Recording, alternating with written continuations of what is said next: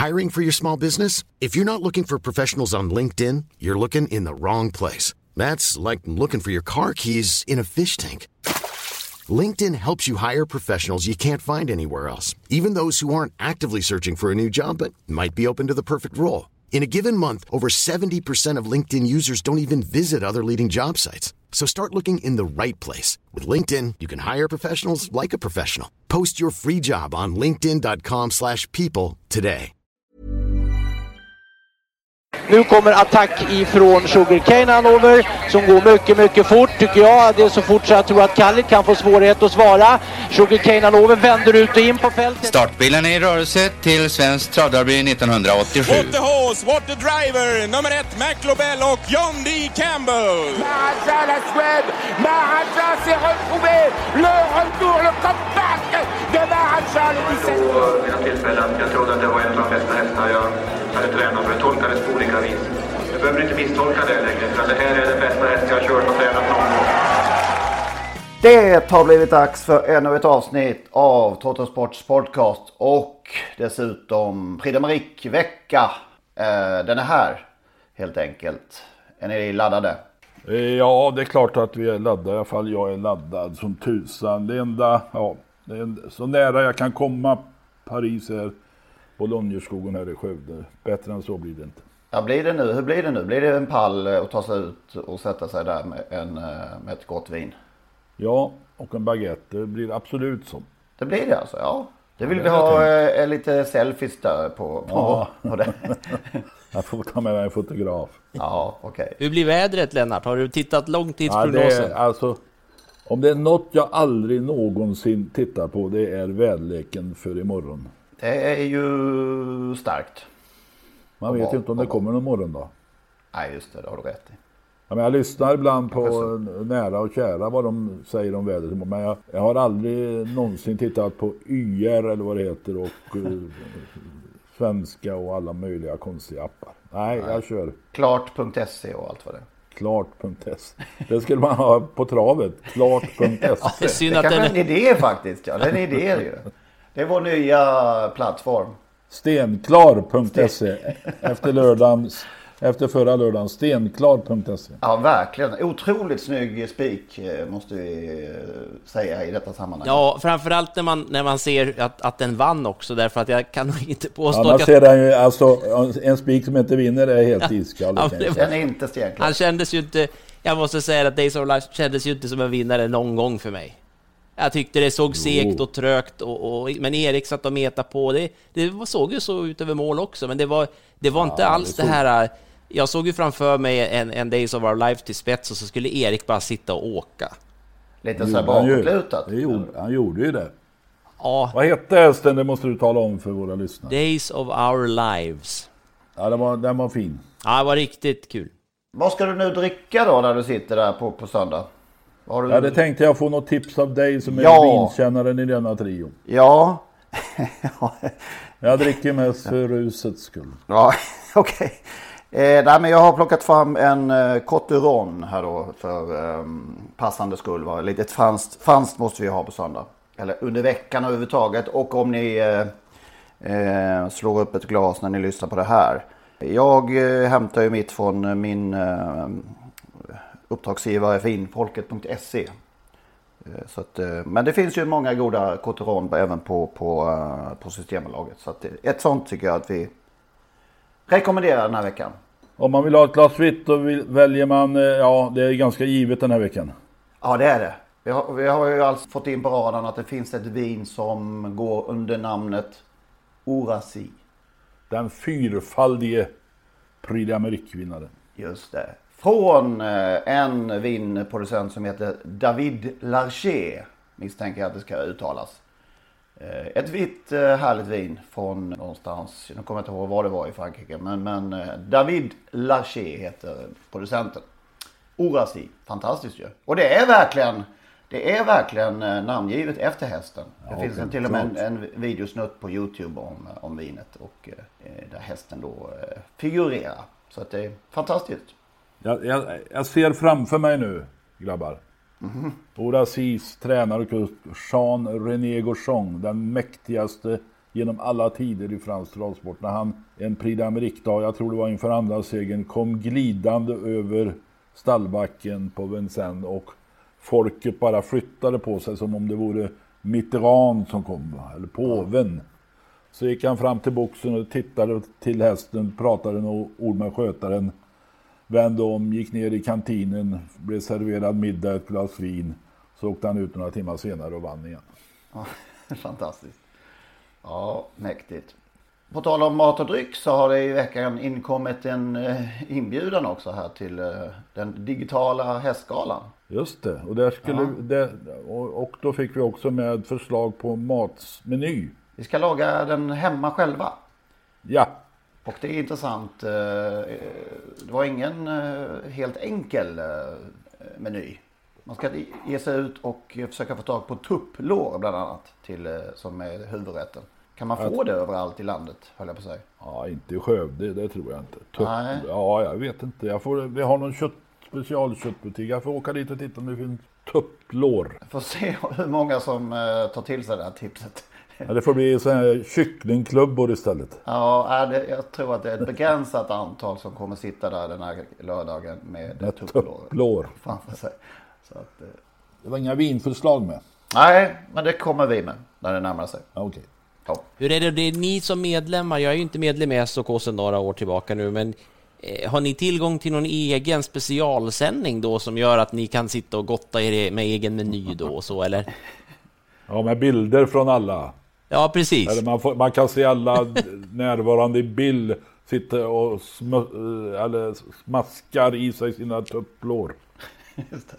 Är det någon som äter tupplår?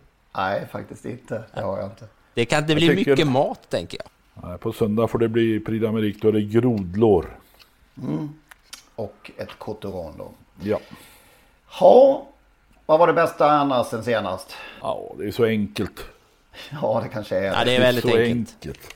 Ja, Technojärven heter han så ja, naturligtvis. Men Alf Jonsson, den är ja, en av de stora sportsmännen i svensk trav, men också en av de finaste människor jag har träffat på. Jag har inte träffat honom jättemånga gånger, det är norrländsk travsport är en bit bort. Men man har ju följt Alf Jonsson ända sedan man började med trav och läste travronden. Alltså, alltså, och jag ser honom framför mig sin, med sin pipa i munnen. En sån underbar människa, en, en dansant jävel också.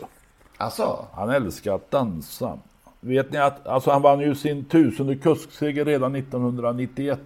Ett lopp vann han utav dessa tusen trots att han var trea i mål bara. Ett stort lopp. Det kan ni inte. nej, den har gått mig förbi måste jag säga.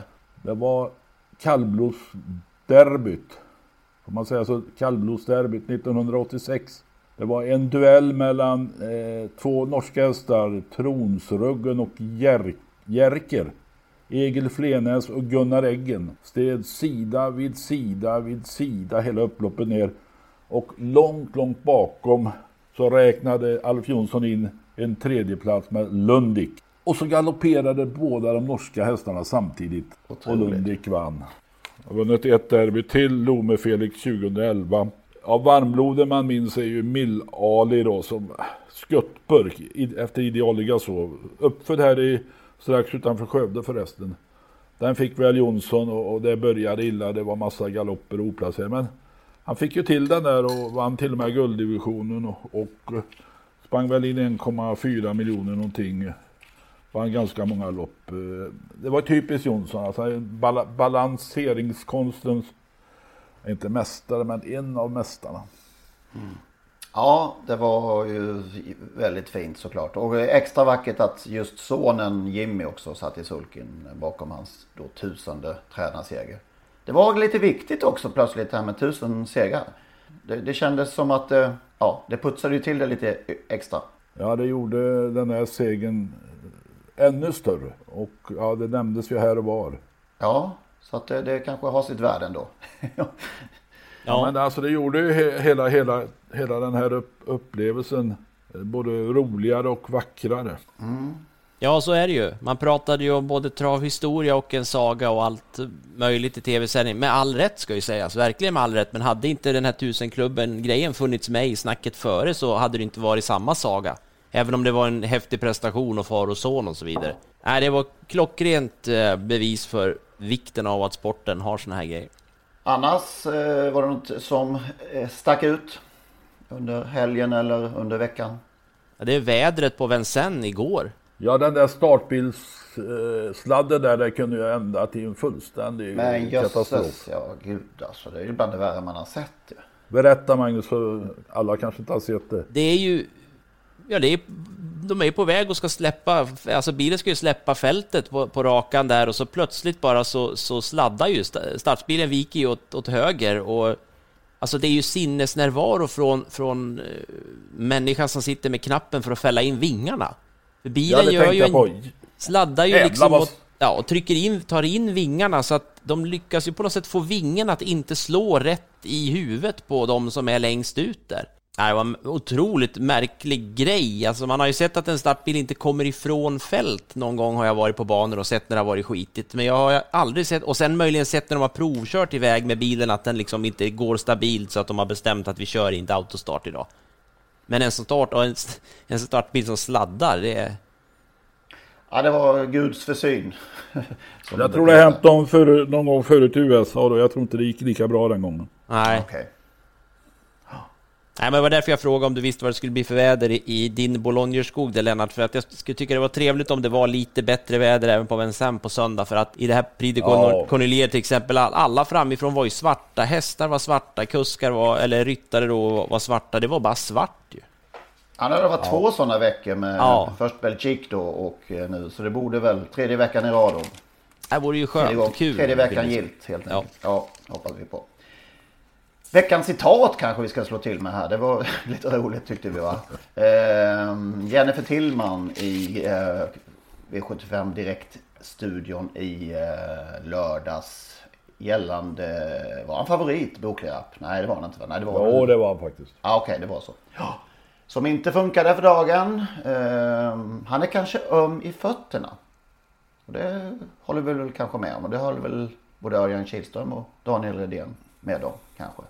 Eh, men han har absolut inte ont. Det bör påpekas. Ja, och det... det helt plötsligt kom de på att man får inte säga att, de, att hästarna har ont någonstans nämligen. Och, och då, det bör påpekas att han har inte ont. Och då kan man ju ställa sig frågan, hur vet hon det? Och, är- och är det inte så med alla idrottsutövare, oavsett om det är flicka, pojke, unga år eller gamla gubbar och tanter. Utövar man en idrott, oavsett vad det är, så har man ofta känningar, lite ont alltså.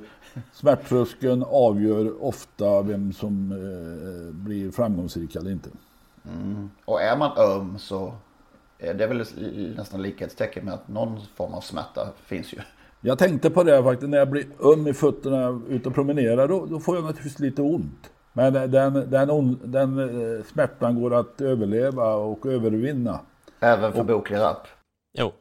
Nej men så är det ju. Det, det är sen, men det är ju det att eh, om man då blir öm i fötterna och man har det som en förklaring till en prestation som inte är som vanligt, det är ju inget konstigt. Jag menar, när du får ont i fötterna när du går där, då kan jag säga till dig Lennart, du går, du går lite konstigt, och då säger jag öm i fötterna. Ja. Det är ju inget, det är inget konstigt, men det är, det är verkligen förbjudet att prata om att, att de här hästarna har ont. Ehm, Ja, det är en policy de har. Det får inte på något vis antydas att hästar har någon form av smärta. Alla springer och är glada, studsar fram. Och alla Vilket- får en, alla får en klapp eh, Ja. som vinner i. Fladdrar lite med öronen av ren glädje. Så får de sig en lusing på upploppet och då blir de ännu gladare.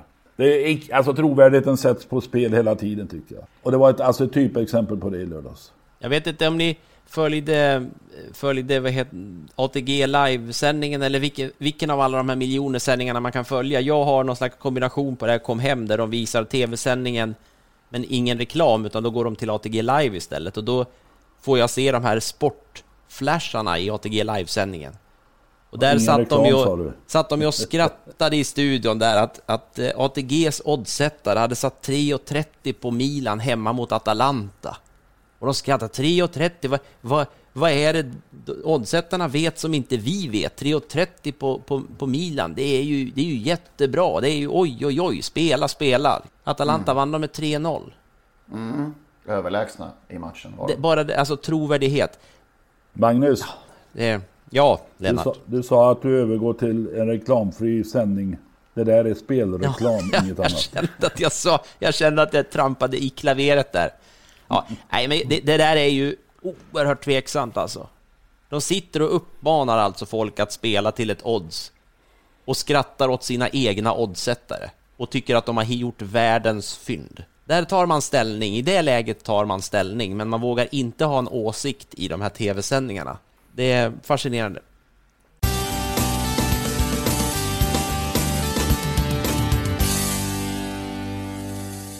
Ja, vi är ju inne i 2021 nu och från den första januari så eh, får man alltså inte...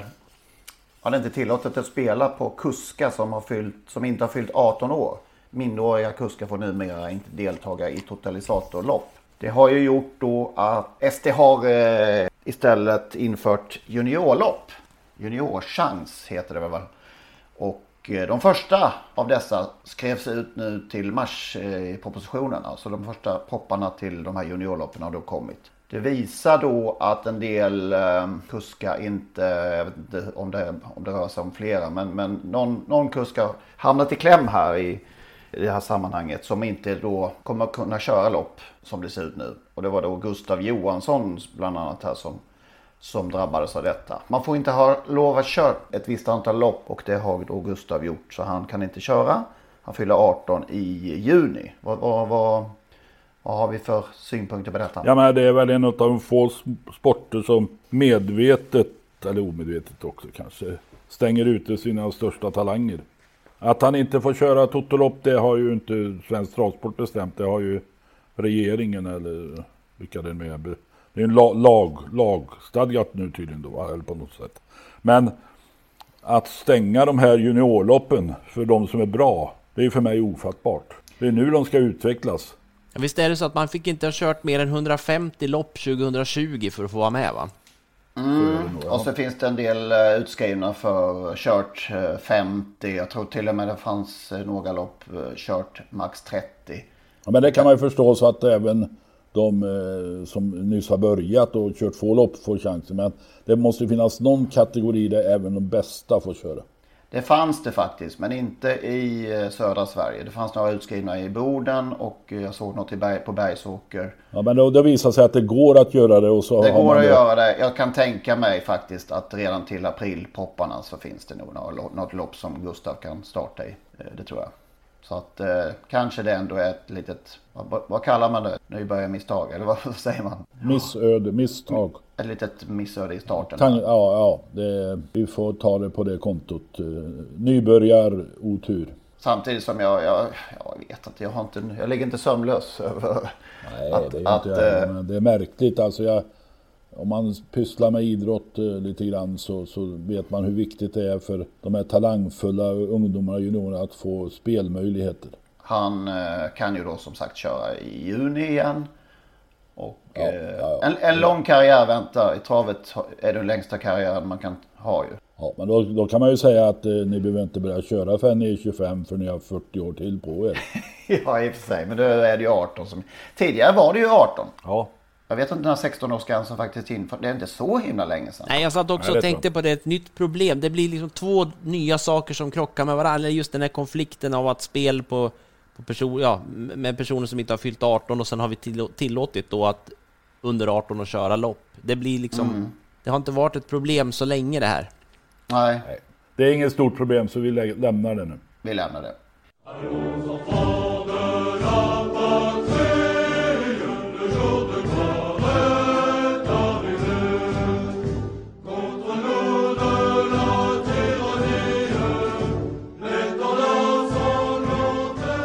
Tar oss till Frankrike va?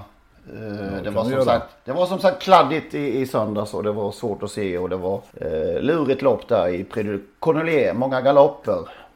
Eh, om inte annat. Men vilken vinnare. Ja, hon var ju fantastisk. Eh, Det var många som slet ut sig där i, i sörjan. Och hon var, såg utsliten ut. Ja. Bahia Kesnot. Hon var ju slagen alltså. Har man sett en sån eh, kontring någon gång? Ja, man kanske, men det var ju, han, var- var, hon var ju extremt slagen. Var ju, att det, Det här, är- och det här är en järnmärr alltså. Vi minns henne ju som tvåa i Olympiatravet 2019. Där eh, kusken tränade Junior Guelpa nästan gjorde segergest om jag minns rätt. Två efter Hanson Bread då. Eh, det här var första starten i Monté sen hon kom i träning hos Junior Guelpa 2017. Och inte nog, äh, inte nog med det, hon ska ju starta på söndag igen i Prix d'Amérique. kan det vara möjligt då när man nästan efter den här holmgången? Ja, det, ja, ja, det, ja, tydligen är det så. På denna bana och det såg väldigt slitsamt ut alltså. Men, men det är kanske jag som är onödigt nervös av mig när det gäller sånt. Och, eh, men ja, det är ju några faktiskt som har vunnit den där dubbeln en veckas mellanrum. Tidigare, den hästen vi pratade om förra veckan. Som är på att frysa ihjäl. Tidalien Pelot 1972. Och så Monstret och Bellino 2 75 och 76. Jag de Beloé 2005. Det här var ju Mathieu Abrevards, nu ska vi se, femte seger i Prix de Cornelier. Vi ska väl säga att de svenska hästarna, Bionic Juni och eh, Galactica galopperar bort sig och Galactica hade väl lite otur. Det blev nog lite generade på något sätt va.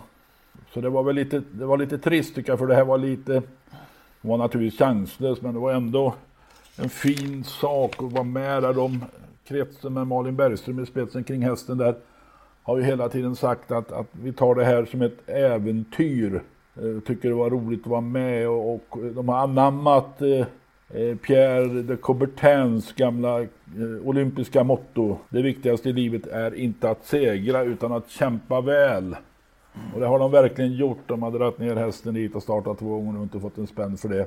Så de har verkligen kämpat väl. Och kämpade till sig en bra position och en bra start också. Det var, så det var Ja. ett extra synd då när hon låg så bra till. Ja, två gånger i rad så har ju Anna Eriksson verkligen visat att hon fattar hur man gör på Vincennes i den där start, röriga startproceduren där. Det var ju, nej det var snopet, det blev ju väldigt som Lennart säger, det blev ju trångt där. Är någon, alltså Pierre de Coubertin, han vann faktiskt olympisk guld. Men ingen som vet i vad. Inte i fäktning eller? Nej. Nej. 1912 i litteratur. Sådär. Ja men det förstår man ju. Med det, med det ut, hans citat som är så bevingat. Det är klart att det, han inte kan ha varit fäktare då. Den här parisare som då tävlade för Tyskland under pseudonymer. Jag ska införa det igen. Uh, Oly- OS i litteratur. Ja, då ska vi nominera dig kanske. Ja, just det.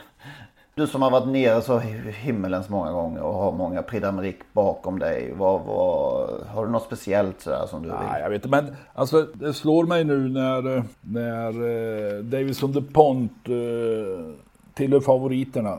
En av, en av kanske den största utmanaren till Facetime Bourbon. Och, och jag tänker då på samma ägare, Jean-Yves Rayon och hans pappa Albert som gick bort 2014, 93 år. Jag tror förresten att Stig och Johanssons fru Karin en gång i tiden jobbade hos Albert Ray- Rayon. Han hade Jalba DuPont och hon var anmäld.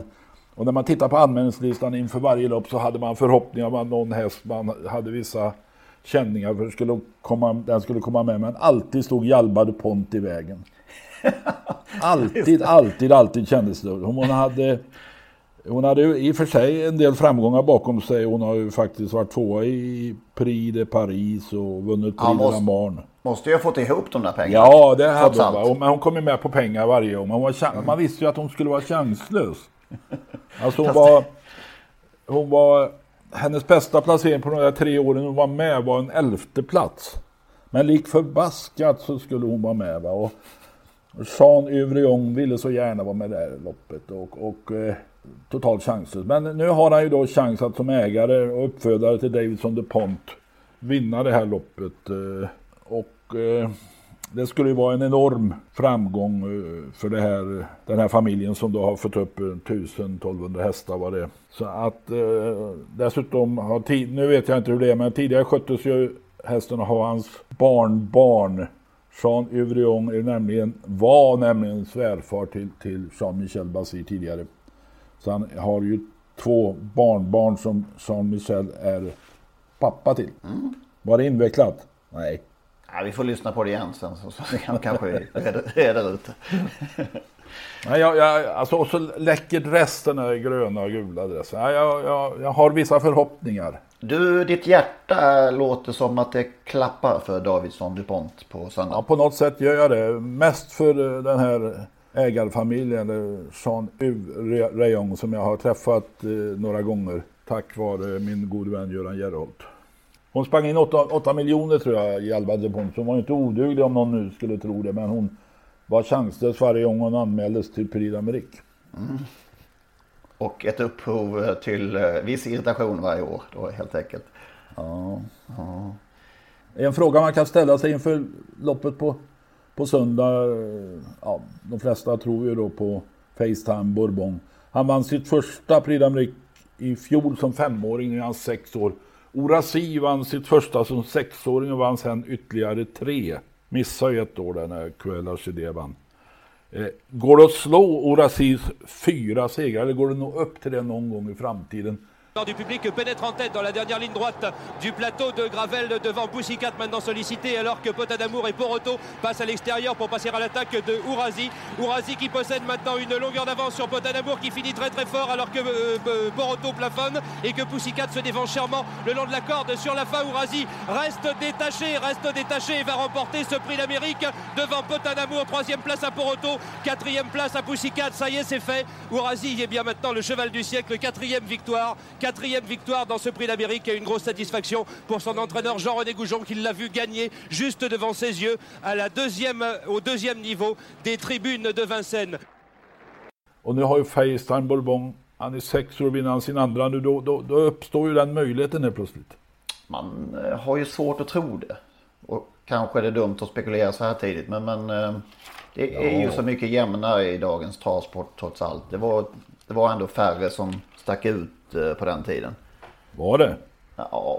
Det var väl att han var så jävligt bra så att han kunde sätta sig i tredje spår och bara köra runt och man såg slagen ut varje meter av loppen ända till de, mitt på upploppet. Ja det kanske är bättre, bättre motstånd. Man, man, sätter sig inte, man sätter sig inte i tredje spår och vinner Prix d'Amérique idag. Nej, nej, nej. Men han var så jäkla bra alltså. Ja, ja. Men eh, det, jag, jag inser naturligtvis att det är svårt vi väntar kanske till, blir det ett andra på söndag som du säger, då kan vi. Då kan vi börja spekulera, ja. ja.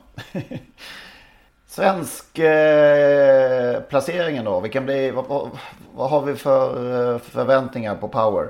Ja, vad har vi för förväntningar? Ja, alltså det är roliga, det är precis som i, i Prix Cornelier, att det får en lite extra touch när vi har en svensk häst med. Vilken placering tar han? Om vi ska vara konkreta. Jag hoppas att han slår eh, Jalba de Pons bästa placering och det var alltså 11. Nej, jag tror han kan bli... Ja, det är, alltså det är, spelar du sån här, eh, vad heter det på lördagar, lopp 5 där på V75. Top 7. Top 7. Vi spikar honom som... Sjua. Du tror han kommer sjua? No. nah. Jag säger jag fyra då. Jag tror han är, alltså, han är fyra. Jag, jag spikar honom som fyra där på high five. Ja. Kan man göra det? Ja, ja det, det, kan man ju säkert göra. Han är, han är ju given på det här Quinté i alla fall. Ja. Det tycker jag ändå det känns som. Det, det är vad, vad, vad, vad, tror du han, vilken placering tar? Ja, det är ju hopplöst. Men jag, jag, tror att, jag säger så, jag tror att han kan vara bland de fem. ja. Och det betyder att han jag tror att han kan vara rätt lång, alltså det här är ju ett jäkla, jag tycker ju att Prix är ett knepigt lopp på många sätt. Alltså det, Power är ju en sån där häst, tror jag, som kan sluta väldigt långt fram. Sen är de ju tokbra då. Alltså det är ju inte så att jag tror att han, han krossar Facetime Bourbon och, och, och David Sodupon och de här, men... Men, eh... Nej, men om man tar bort eh, dem så är det ju jämnt sen, är det inte det? Ja, men jag tycker också, jag tycker ja. så. Och... Eh, Delia de Pomerö. Ja, framförallt hon skulle jag säga. Det är den stora, stora grejen om man nu spekulerar i att inte Facetime Bourbon vinner så. Gud, det här är pre. Ja, men han kan faktiskt bli bland de fem. Så spelar man eh, Quinté så okej okay då. Eh, och det här, det här kan bli ett märkligt lopp för jag tror det här kommer bli hjärnornas kamp. Mellan, mellan Basir och Björn Goop. Mm. Alltså det kommer bli så satans mycket taktik. Jag tror att de här två kommer att fundera väldigt noga under flera dagar hur det här loppet ska köras och bli kört.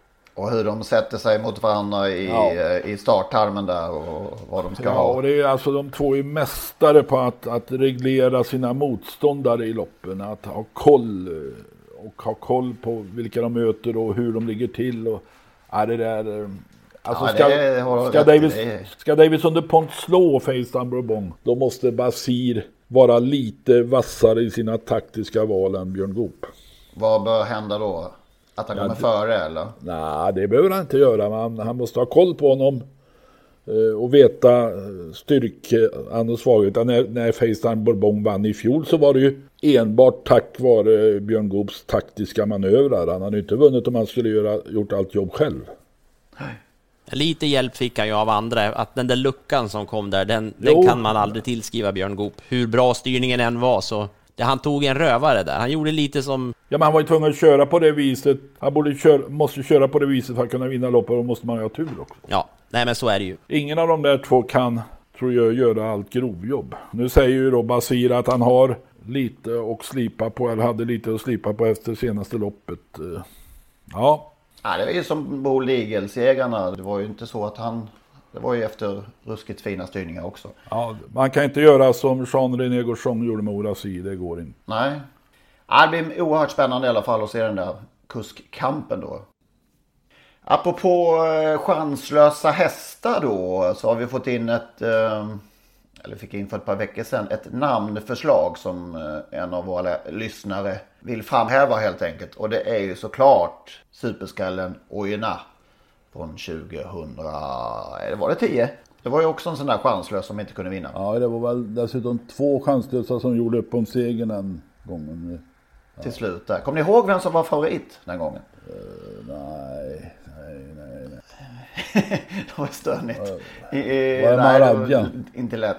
Nej, Mölnde Kotta. Ja. Stod i 2,60. Det kanske säger någonting om att det var ett öppet lopp. Och kanske inte den vassaste upplagan. Andra handlare var Rolling Derepré. Ja. Och tredje handlare Ready Cash. Ja. Som sagt, Ojnar vann ju då för Quacky Jet som var en eventuell 109 oddsare. Och eh, Ojnar gav ju då 172 gånger pengarna. Och eh, Pierre Fredrik där som körde Quackeriet eh, var på väg att räkna in sin stora triumf i livet och så kom Ojuna och slog ut han. Just det. Den enda svenska deltagaren den eh, söndagen var ju då och Paul Viking. Ja. Tioårig. grej. ja. Hur eh, ser det ut i, det är ju många andra fina lopp såklart under helgen. Hur eh, ser det ut på svenskfronten? Ja men alltså, vi kan väl säga att Empire vann eh, Thomas Malmqvists fina femåring, danske femåring. Ett, ett rätt så stort lopp, eller ett, ett fint lopp på Vincennes i söndags. Men på söndag, alltså ett lopp som vi brukar, brukar ta till oss på något sätt, det är ju Prix Helene Johansson. Och kanske inte bara för att eh, det är Helens eget stora lopp, eh, utan för att det har ju funnits en del svenska framgångar i det där loppet genom åren. Eh, Västerbo Daylight, eh, Sävaflickan, Riva del Sol och i fjol Dear Friend med, med Johan Untersteiner. Och Dear Friend är med i år också. Och där finns också Sweet Dance som är hos Anders Lindqvist nu. Och Wild Love gör då debut på Vincennes. Och om jag har förstått det rätt så kommer Kevin Oskarsson att köra. Ja, det är ju spännande faktiskt. Eh, eh, Tyvärr får de bakspår där Och? då. va. Hur ser det ut för A Sweet Dance? Vad- Hon har näst mest pengar av alla i loppet som kommer få spår 1 Ja. till 9. Dear Friend. Hon är ju, det är ju en intressant uppgift för Ja, henne. hon har sett jättefin ut. Jättefin. Och sen eh, vet jag att din häst, din favorithäst, nej din favorithäst, det var ju ta i. Men en av dem, Aqu- Aquarius Face kommer att starta. Just det. Han gjorde bort sig ja, då var det voltstart, nu är det auto i Prix Leopold Ferrocken. Det är ju faktiskt Prix Tidalion Pelot också. Jajamensan. Det är fina Prix Jean-René Gauchon också. Prix, Prix Bold Eagle alltså. De, de, är duktiga på att hitta, eller hy- hylla sina hjältar. Hur ser det ut i Luxemburg då i, på Ja, lördag? det är på lördag där. eller? Mm. De Luxemburg på lördag. Har vi några med där? Snabb genomgång. Waiting Hill Hall har eh, Anders Lindqvist anmält. Men Mind Your Value VF kommer att starta det antagligen. Okej. Det är sådana där lopp ett sånt här lopp som också man har haft stort svensk intresse i och det är väl för att det är 2100 meter auto. Och så Zlatan, Björn, äh, Björn, Björn Goobs Zlatan. Ja. Ja, det blir eh, intressant såklart till helgen. Alltid.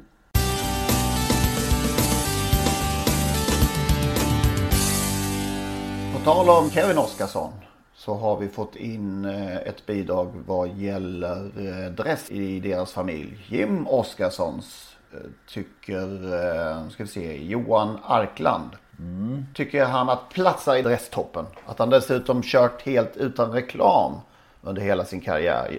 Även det är värt ett extra plus. Det håller man väl med om. De blir ju rena ja. på ett annat sätt dressarna. Det, det, det får gärna vara utan reklam, men man, även om man förstår de här slantarna som kommer in. Benny Ternvall, Axevallas gamle sportchef, nej det är sportchef, travbanechef, mm.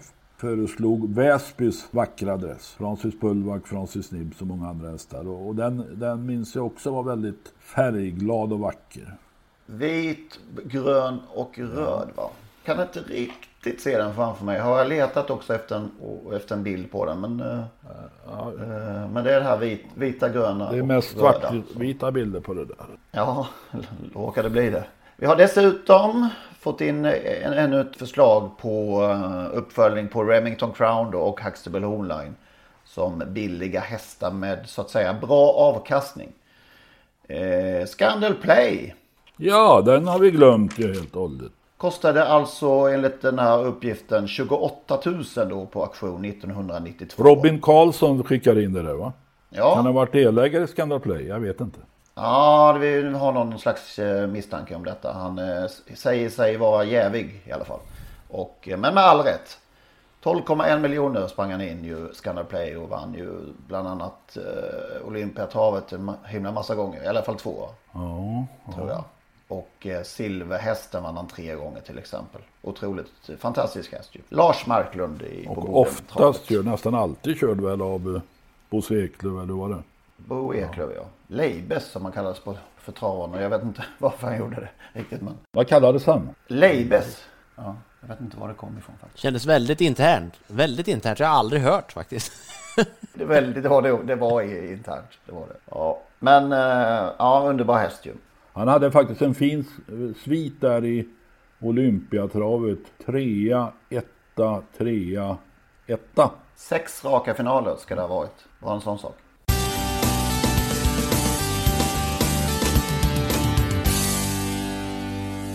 Det var dramatik i skidspåren igår. Ni som är intresserade av uh, Tour de Ski. Det är det va? Nej, Nej. Tour de Ski, det, det, märks att du är bäst på fotboll Henrik. Och, och skriva böcker. ah, du, ja, värld, Världscupen i Finland. Överföreställning. Lahti. Ja. Stafett, herrar stafett och eh, det var faktiskt till och med så att man glömde bort att det redan hade kommit ett, ett lag i mål där redan. Det fanns det redan några som har vunnit, för alla pratade om vad som hände mellan de som slogs om andra platsen där. Det var Finland och Ryssland. Inte ens det fattade jag att det var. Jag trodde absolut att det var om segern. Ja, det ja. kändes ju så. Allt snack var ju om det. De stod och gjorde intervju med, med norrmännen och allting där, men det var ju dess, allt snack var ju just den incident som blev i början på upploppet där när Joni Mäki, heter han som finländaren där, ja. eh, tacklade Bolsjunov, Rysslands stora stjärna där. Ja, tacklade eh, tar, tar du i. han tog hans plats, så kan man säga. Han, han, generade möjligen. Ja, generade. generade som vi säger på travspråk. Det, det sa de inte i tv, för det har de aldrig hört. Men, och då blev ju Bolsjunov eh, skogstokig, minst sagt. Veva till lätt med staven en gång, men tyckte inte han fick in en bra träff, så då sopade han på ordentligt. Jag, jag tror inte att han lyckades rispa finländaren i alla fall. Så att... Nej, det var enarm, enarmsdrivning. Ja, det var en rejäl enhandare där. Och som det då, eftersom man var osäker på om det hade gett någon effekt, så när, när han sen skar mållinjen tog han sikte på Mäkis som precis hade börjat hämta andan där och så skickade han på en rejäl tackling och fällde både Mäki och nästintill några av hans lagkamrater där också. Så att det blev lite efterspel där. Ryssland diskvalificerades, Finland fick inget straff och jag tror inte heller att Bolsjunov fick fick så mycket mer straff personligt än så. Eh, men eh, det var ju eh, det var ju första gången mig veterligen som det hände något sånt här i ett, ett skidlopp, men, men att man har sett liknande grejer i travet, det har vi ju gjort några gånger. Lennart, du har koll? Ja, jag har ju upplevt det några gånger. minns något storlopp i Jarlsberg där Thomas Nilsson och Magnus Sandgren rök ihop efter loppet våldsamt. Men jag tror aldrig det blev mer än munhuggning. Jag har sett munhuggningen på Åby mellan Lutfi Colgjini och eh, Soloa. Men jag har ju varit med om när det varit rent slagsmål efter. Men vad, vad, vad handlade det om på, mellan Sandgren och eh, Nilsson? Det var att Sandgren hade stört och stulit loppet för Nilsson och eh, Nilsson hävdade då att, eh, han sa efteråt faktiskt, minns jag nu, jag skäms idag över att vara svensk. Och Oj. pappa Sandgren var med och hade en svår uppgift där då att försvara sonen samtidigt som han var en auktoritet i svensk travsport, ordförande i ATG och det var. Lennart då ja. Eh, det här slagsmålet så det var faktiskt eh, i oktober 1989 på Vincennes. Eh, uttagning till Europaderbyt och norske kusken Boje Ölstören var med med Mr Moxie som vi säkert minns, en idealiga son. Ja, och blev femma. Men ansåg att han blev generad grovt på upploppet av eh, en fransk kusk, Gilles Baudron, eh, som eh, spurtade till andra platsen med Triomphe de Roussoy. Och då lämnade norrmännen in protester och den här fransmannen blev diskad. Och det där accepterade inte Gilles Baudron så han sökte upp Boje Ölstören och klappade till honom tre gånger så att blodet rann ner för läpparna på Boje. Oj, Jajamän, så pass. Så pass. och eh, det blev ju en jävla hallå där. Nu, där Boje Ölstören är ju en stabil bit så han, han kunde ju naturligtvis ge tillbaka rejält men han är också en synnerligen eh, lugn herre så att det, det blev ju, ja, han lät udda vara jämnt där, vände andra kinden till kanske. Så det blev inget, eh, det blev inget mer, men att det blev eh, mycket munhuggning och Stig Engberg eh, hamnade i det där bråket och den här Gilles Baudron röt åt Stig Engberg att du ska sluta med att locka hit de där förbaskade utlänningarna. Han blev i alla fall övermannad där, den här Trång. Va? Och, Blev det några konsekvenser för honom? Ja, jag vet faktiskt inte det. Däremot så, så vi drog sig Boje Ölström undan med sin fläskläpp så han deltog inte i spårlottningen. Ja, spännande ju. Jag minns eh, men det, att no någon kusk fick eh, sig en eh, smäll efter ett lopp på Solvalla. Jag tror att det var en ägare som Eh, men vi minns inte exakt. Det kanske någon lyssnare gör. Och vi minns ju alla Ludvig Colginis jättetackling mot Erik Adielsson en gång i tiden. Ja, ja, ja. Det var ju, men det var, ju, det var ju på banan. Men den här Solvalla-grejen, eh, minns starkt att det var någon som, som fick fysisk kontakt med en ägare. Det kanske någon lyssnare vet. Podcast.trottosport.gmail.com Eller om det är någon annan händelse. Så det var ju en ruskigt snygg eh, spik du förordade i lördags Magnus. Uh, nu har jag redan glömt. Det var Days, days of our lives. Days of, days of our lives ihopskrivet där. Mm. Johan Limla, Lindberg och med fru där. Uh, det är deras häst helt enkelt. Så det var kul för, för Johan och Anna Näsman Lindberg. Har du något liknande nu? Ja, det, jag önskar att jag kunde säga det, men det här är ju en... Um, vi, vi ska ju till Eskilstuna på lördag och jag måste säga att det var, det var länge sedan som jag tyckte att en V75-omgång var så jag vet inte vad jag ska hitta för ord på, på känslan jag får, men nollställd alltså. Jag har tittat på de här loppen och eh, än så länge... Vi måste bara ta din andra spik också, ja. Merit, med Daniel Wäjersten. Daniel Tennsoldaten. Eh, det var ju något alldeles enastående märkligt, faktiskt. vi, vi brukar ju såklart propagera för att man inte ska vara alltför yvig i sulken. Och inte, de här ena andarna har vi tjatat hål i huvudet eh, att vi inte vill se. Men, men har man varit mer, sällan har man varit mer säker på en seger 300 kvar än, än just Merit. Och det såg ju, allt såg ut som att Daniel Wäjersten också tyckte det. Ja, nej det var ju, det var ju en repris av, det var ju märkligt, han hade ju bara bytt häst.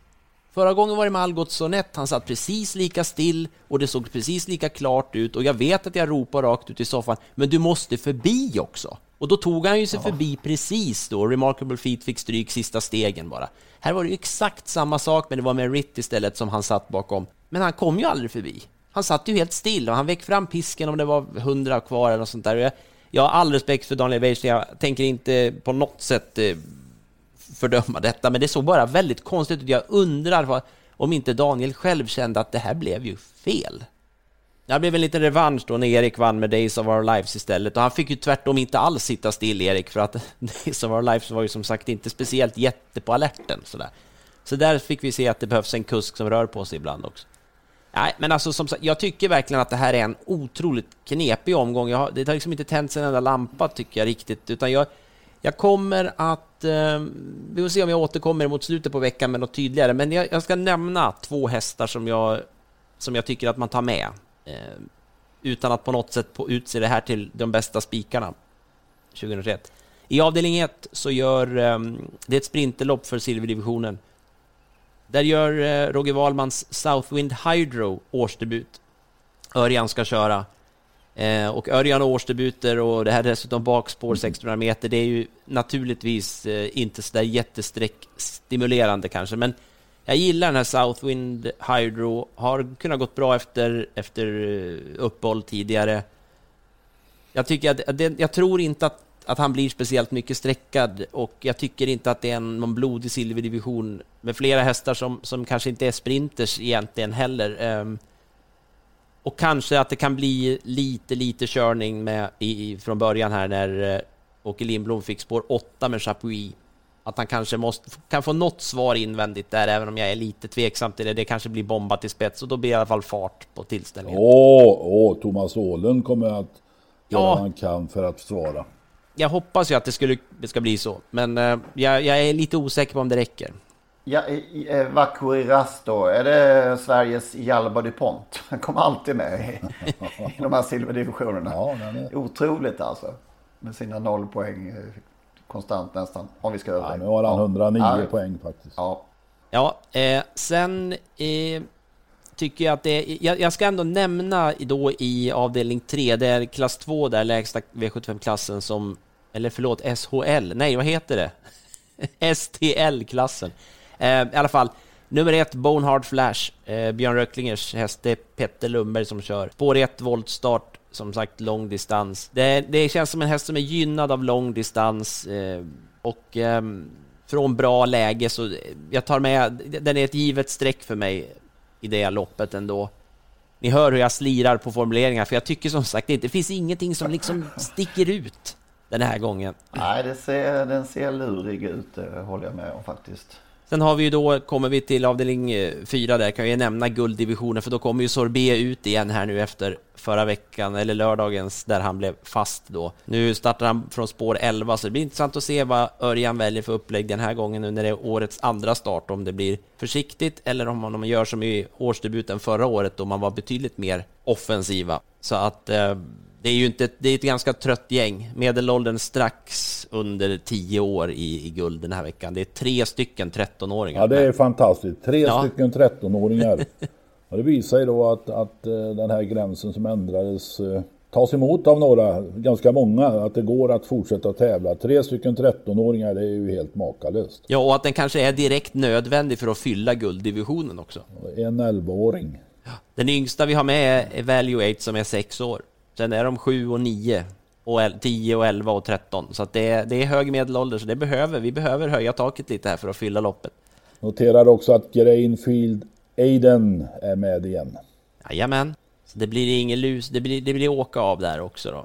Ajson. I lördags hade han inget kräm. Nej, Han, han lurade i alla fall Örjan. Ja, det kan man lugnt säga. Den fällan ska inte Örjan gå igen då den här veckan. Men det är det jag hade, jag, jag, jag ber om, jag ska inte be om ursäkt, jo jag gör den. Jag det, det, det här, det, med, med två fina veckor i, som facit här så är den här veckan, känner jag att jag är väldigt tunn i mina V75-drag. Ja. Det är dig förlåtet för det ser, jag håller med, det ser extremt eh, gyttrigt ut. Ja, det kanske öppnar upp sig, tänds några lampor under veckan här när man får titta lite till, men, men eh, jag tänkte säga när man får sitta i lugn och ro och, och, och, begrunda detta och då precis faller ögonen på att V757 faktiskt heter Grönborgs trädgård, Café Lugn och Ro. Ja, det är bra. Så att eh, det kanske var ett Har vi tecken. någon koll på den här uh, segermaskinen i sista avdelningen här, Josef Boko? Ja, det är en sån där... Den, när jag tittade på den nu, den blev jag ju inte imponerad av, det kan jag ju inte säga. Men eh, den ska sättas Nej. in i det här motståndet också. Och det, Örjan igen där med Timo Nurmos prime-linje fick spår 12 över 1600 meter. Det, hade han fått framspår då tror jag det hade varit veckans spik. Jag är lite intresserad av den här Leon Zona som återigen avslutade bra senast efter lite strul längs vägen. Den här Tali, Talibardin Bow kom ju ut igen, den som jag flaggade för för några veckor sedan här som, som en spelidé och som inte fungerade alls då. Den är ju med i samma lopp där så att... Eh... Ja just det, det var den som är på Axvall som när eh, Knyblink var på väg att lämna studion i vredesmod. Men jag, alltså, jag såg en häst i lördags, eh, provstarten och värmning kanske lite grann. Nummer ett här, Grevin Sisu. Såg makalöst läcker ut alltså. Eh, då blev det galopp från start. Nu är det auto. Mm. Ja. Vilka är de finaste namnen då? Om vi ska gå på det istället. Ja, finaste, vackraste, häftigaste. Ja, jag kör med Kalas. Ja. V75? Eh, tredje ja. Kalas. Ja, jag känner ju att man, eh, det blir ett väldigt dissande av den här V75-omgången än så länge, men det var samma med namnen tyckte jag. Det var svårt att... Och var lättare igår när Inge Besvärlig var med på Grand Slam, tyckte jag. Ja, men nu är vi framtiden, grabb. Ja, Amarone Classic. Åh, vad fint. V75 6. Då kör jag i V75 5, nummer 4, Opalis. Opal, det är mitt ja. bidrag. Jag tycker det var snyggt. Opalis. Enkelt och rent. Eh, där gör ju då Phoenix Foto, den blir kanske favorit här. Eh, debut i brons efter sin, eh, in, sin inkomstbringande seger senast. Kanske kan bli lite översträckad.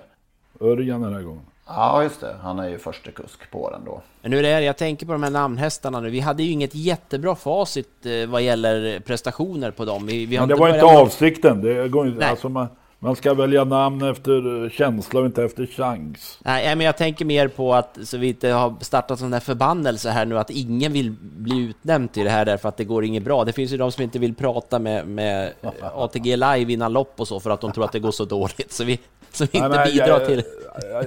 Jari Åkerfeldt vägrar prata med kanal 75 ATG Live. Och det, det är en protest för att han då inte fick fortsätta där naturligtvis. Och, ja, det känns väl sådär. Han vann loppet förvisso.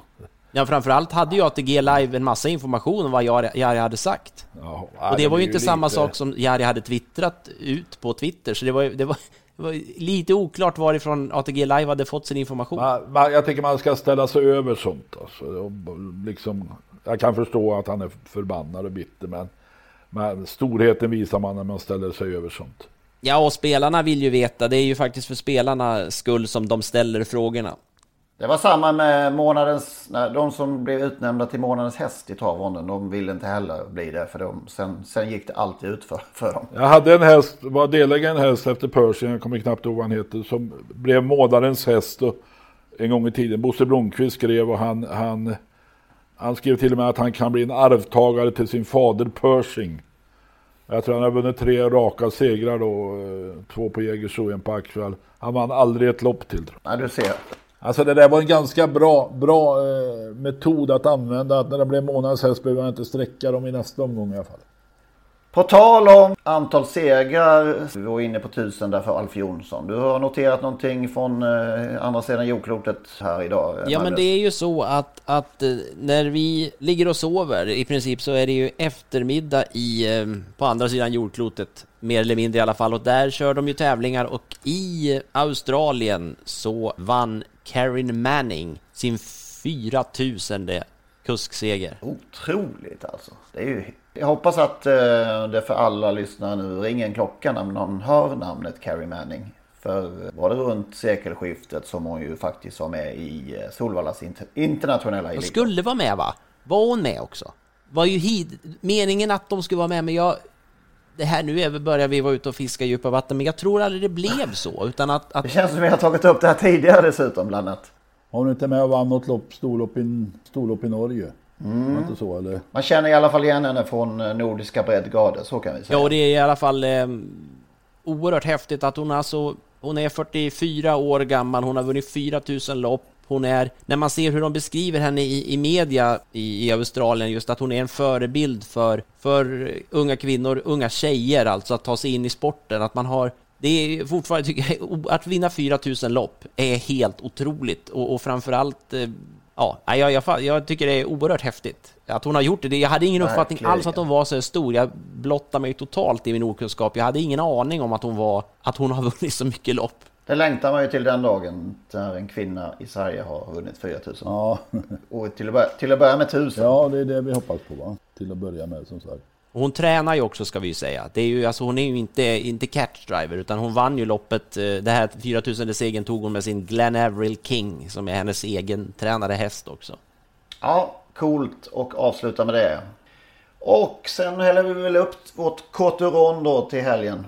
Eller om ni gör det när ni lyssnar på den här podden. Så laddar vi för eh, Bologneskogen då på söndag, Lennart. Ja, det, det blir det. Söndag förmiddag kommer jag tillbringa där. Precis som Ja, så man saknar det att vandra omkring på, på stallbacken på grova dagen innan och se eh, aktiviteten och, och likadant på förmiddagen på, på Prix d'Amérique. Lugnt och tyst och förväntningar. Alltså det är en, en andäktig eh, stämning. Va? Prix d'Amérique, eh, det stora, riktigt stora loppet. Och folk är förväntansfulla, nervösa. Och, Eh, träffas kanske inne hos någon av tränarna. Där jag, jag har varit med några gånger hos Jean-Luc Pupillon.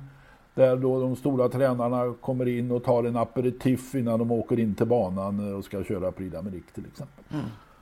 Ja, jag hoppas att du är tillbaka om 2022 då. Alltså man blir lite yngre så man blir äldre.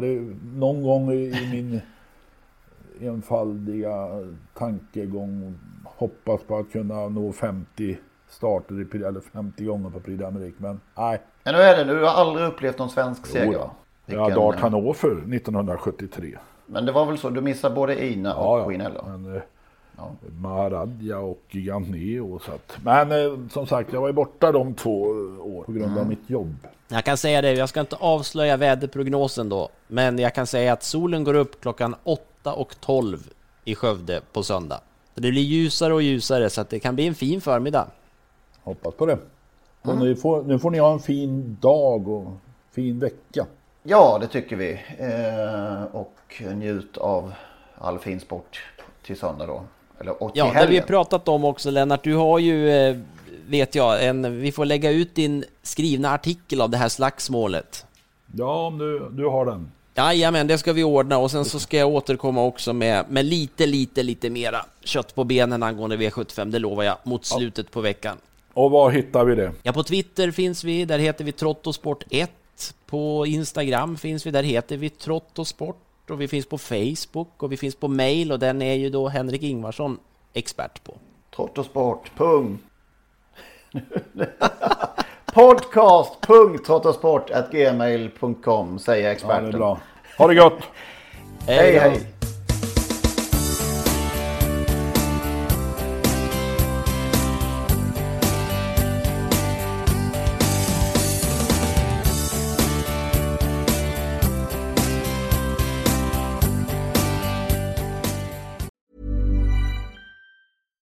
Even when we're on a budget, we still deserve nice things.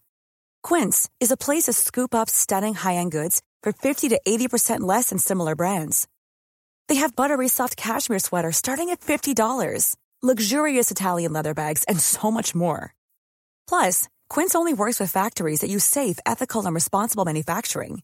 Get the high-end goods you'll love without the high price tag with Quince.